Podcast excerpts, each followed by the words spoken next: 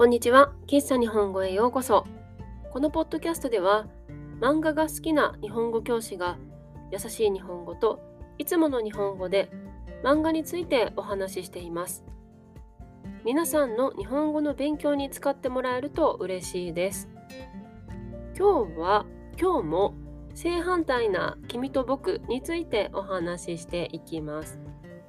正反対な君と僕の概要については前回のポッドキャストで優しい日本語でお話ししておりますのでぜひそちらも合わせてお聞きください。はい。今日もね正反対な君と僕という漫画についてお話ししていくんですけれどもこの漫画は阿賀沢紅茶さんという方によって書かれている漫画です。漫画のジャンルはラブコメディですね。ただこの、えっ、と、正反対な君と僕を連載しているのが、ウェブコミック配信サイト、少年ジャンププラスなんですね。少年ジャンプ系列なので、そのカテゴリー分けされるときに、少年、少年漫画のカテゴリーにね、入れられているものです。はい。えー、っと配信が始まったのは2022年去年の5月からなので漫画はまだね全部で2巻までしか出ておりません。来月3月に3巻が発売予定ですね。先にこの配信についていろいろ話しておくとあの少年ジャンププラスで配信されているものなので全は初回無料で読むことができるものです。はい。1回目はね、無料で読むことができます。そして、調べてみると、あの、漫画の単行本で翻訳版は出てないようなんですけど、漫画プラスという少年ジャンププラスのというか少年ジャンプの海外版の英語版の配信サイトではこの正反対な君と僕の英語版の配信があるようですね。はい。そのね、漫画プラスをちょっと見てみたいんですけど、あの、日本からはアクセスできない仕様になっているようなので、はい、ちょっとね、確認ができないんですが、こういろいろ情報を見ていると、あの漫画プラスというウェブコミック配信サイトで英語版が連載されているということです。はい、では簡単にあらすじを説明していくと正反対の君と僕は、えーとね、高校生のラブコメディです。主人公は元気で明るい女の子友達も多い鈴木という女の子なんですね。でも彼女は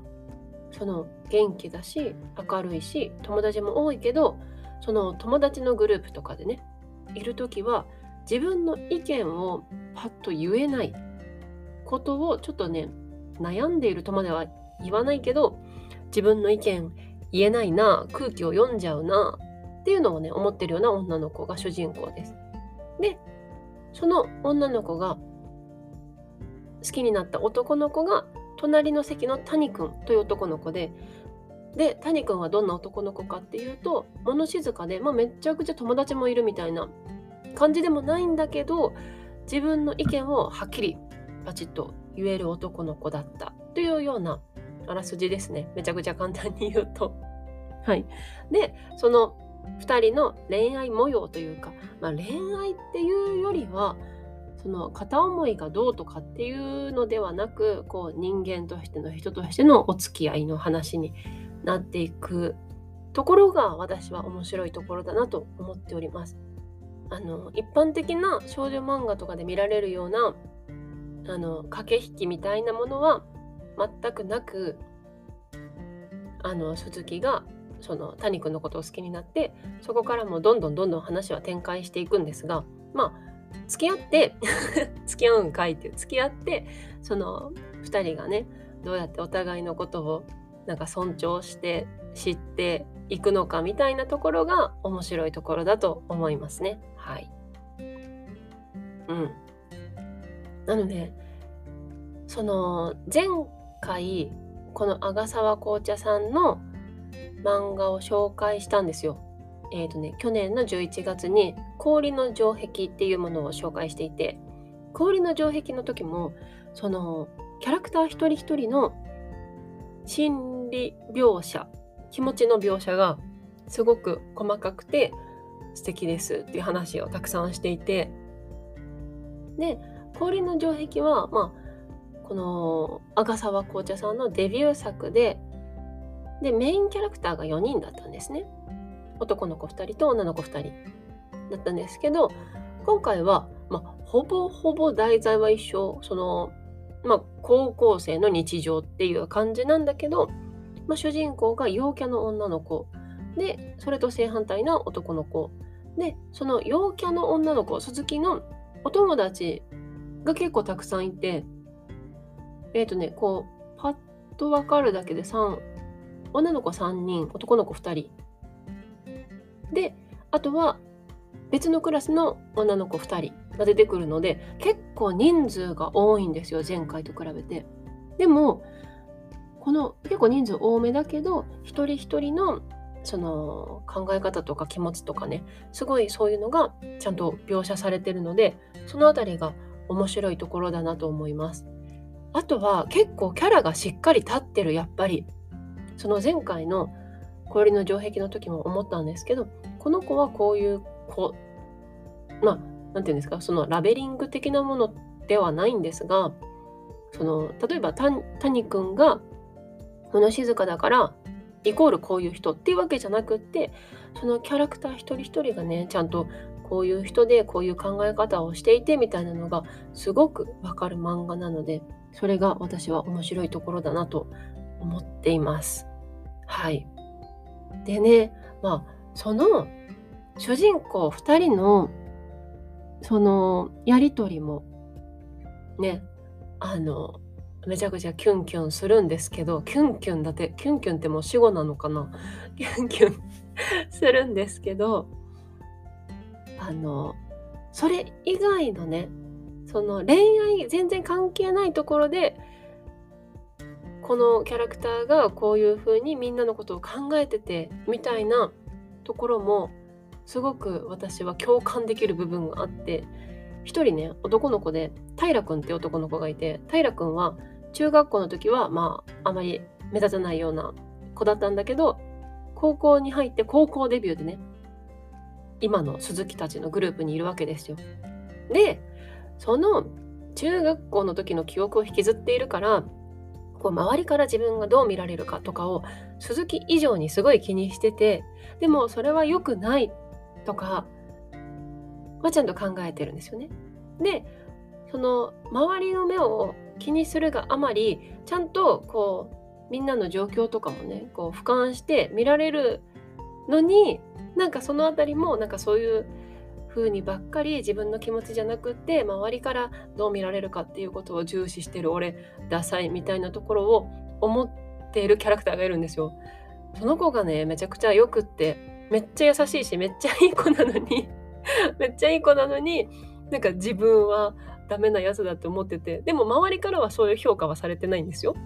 はい、なんか頼りにされたりね話しやすいって言われたりとかしてるんだけど感謝されたりもしてるのになんか自己評価めちゃくちゃ低いみたいな男の子がいたりとかなんかそういうのがね一人一人あるのでとてもあの何て言うんですかその中に入ってるみたいなそのキャラクターたちのことをすごく手に取るように すごくその人たちの気持ちがあの読者もねよくわかるような漫画になっております。そしてまあその他あの服装が可愛いとかあのキャラクターがデフォルメされていて可愛いとかそういうのはあの前回のね氷の城壁でお話しした通りそれはそのままねあの継続という感じなんですけれどもはい。氷の城壁が好きだったという人は是非正反対の君と僕も読んでみてほしいなと思います。ただやっぱりコメディの要素もだいぶ強くって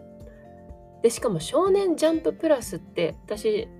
あんまり考えてなかったんですけど「少年ジャンプ」は全部あの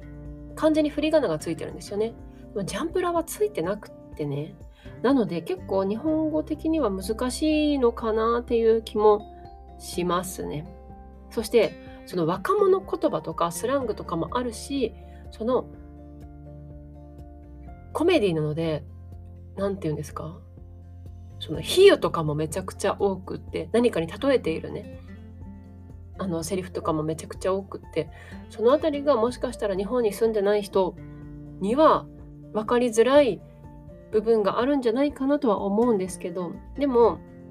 まあキャラクターたちのねその心の交流的な部分に関してはあのとても面白く読めると思うので是非はい気になる人は読んでみてほしいなと思います。ラブコメ全然読んだことないんだよねっていう男の人